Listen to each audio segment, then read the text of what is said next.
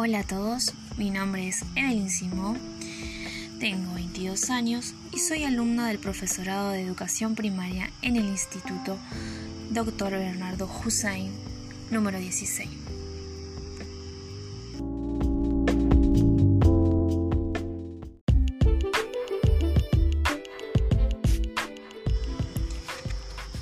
Traemos a este espacio la transición por el profesorado en pandemia a causa del virus COVID-19, o más conocido como el coronavirus. Hoy daremos cuenta de lo adquirido en el taller de práctica 1, un breve repaso por los conceptos más importantes y, sobre todo, poder reflexionar sobre las cualidades que debe tener un buen docente para afrontar esta crisis pandémica.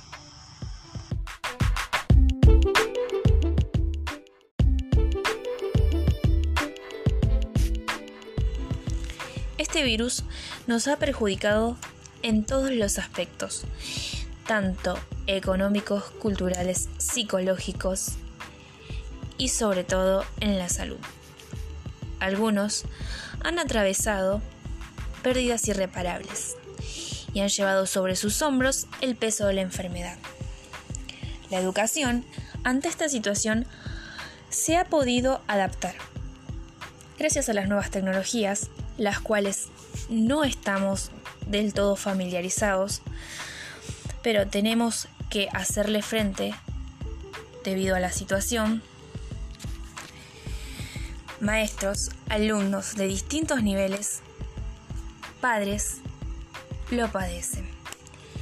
Pero la voluntad y la vocación son el motor que impulsa la educación en estos días.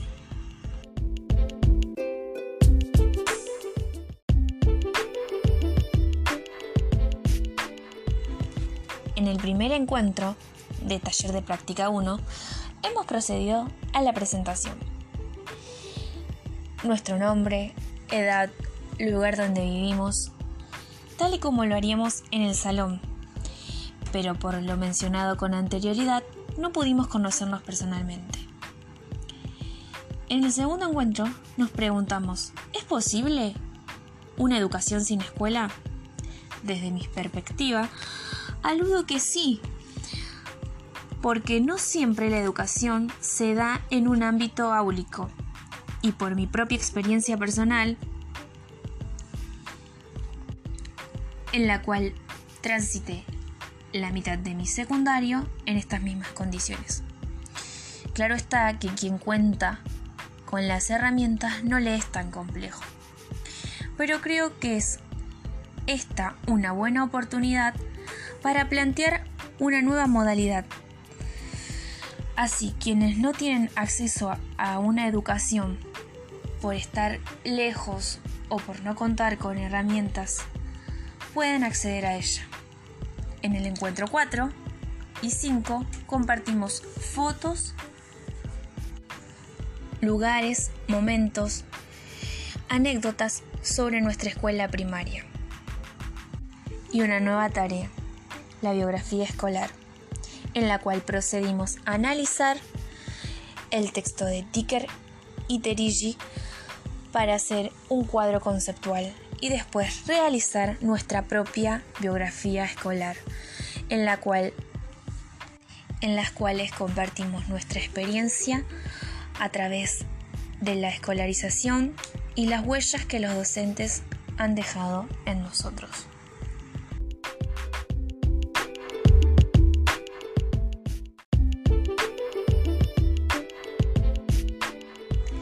En el encuentro 6 realizamos un cuadro comparativo de los distintos modelos de formación docentes que han transcurrido en los distintos contextos históricos. Acompañados del texto de Dicker y Hoja de Ruta, comparamos los distintos enfoques.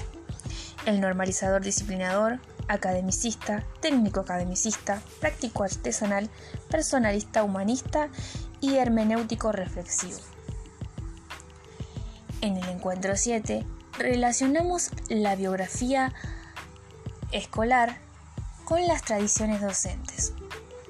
En el encuentro 8 atravesamos un paro por la retención laboral hacia la docencia. De una manera justa, los docentes decidieron proceder a parar sus actividades. Pero nos dejaron una actividad, analizar escenas de películas en donde visualizamos las tradiciones docentes.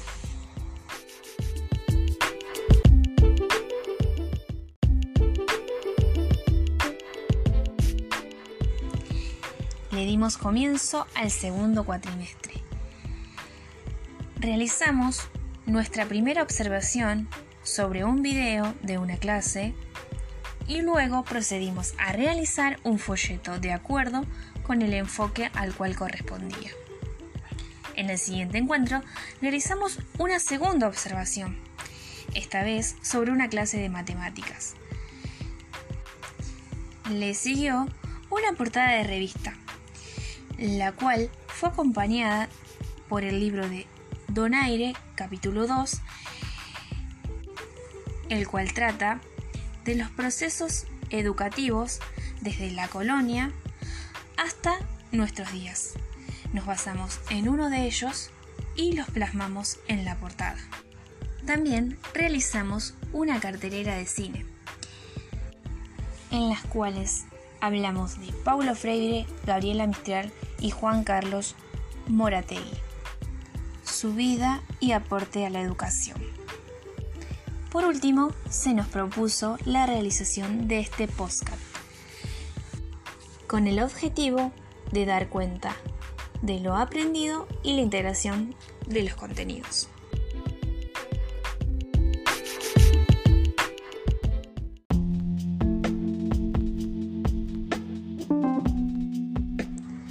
A nuestras profes, Marisela Antonelli y Adriana Coria, les agradezco por el esfuerzo, dedicación y creatividad con las que realizaron cada actividad para nosotros y su compromiso al acompañarnos en este nuestro primer año tan particular. Espero que podamos seguir en contacto y que nos cuidemos mucho para poder salir invictos de esta batalla contra el coronavirus.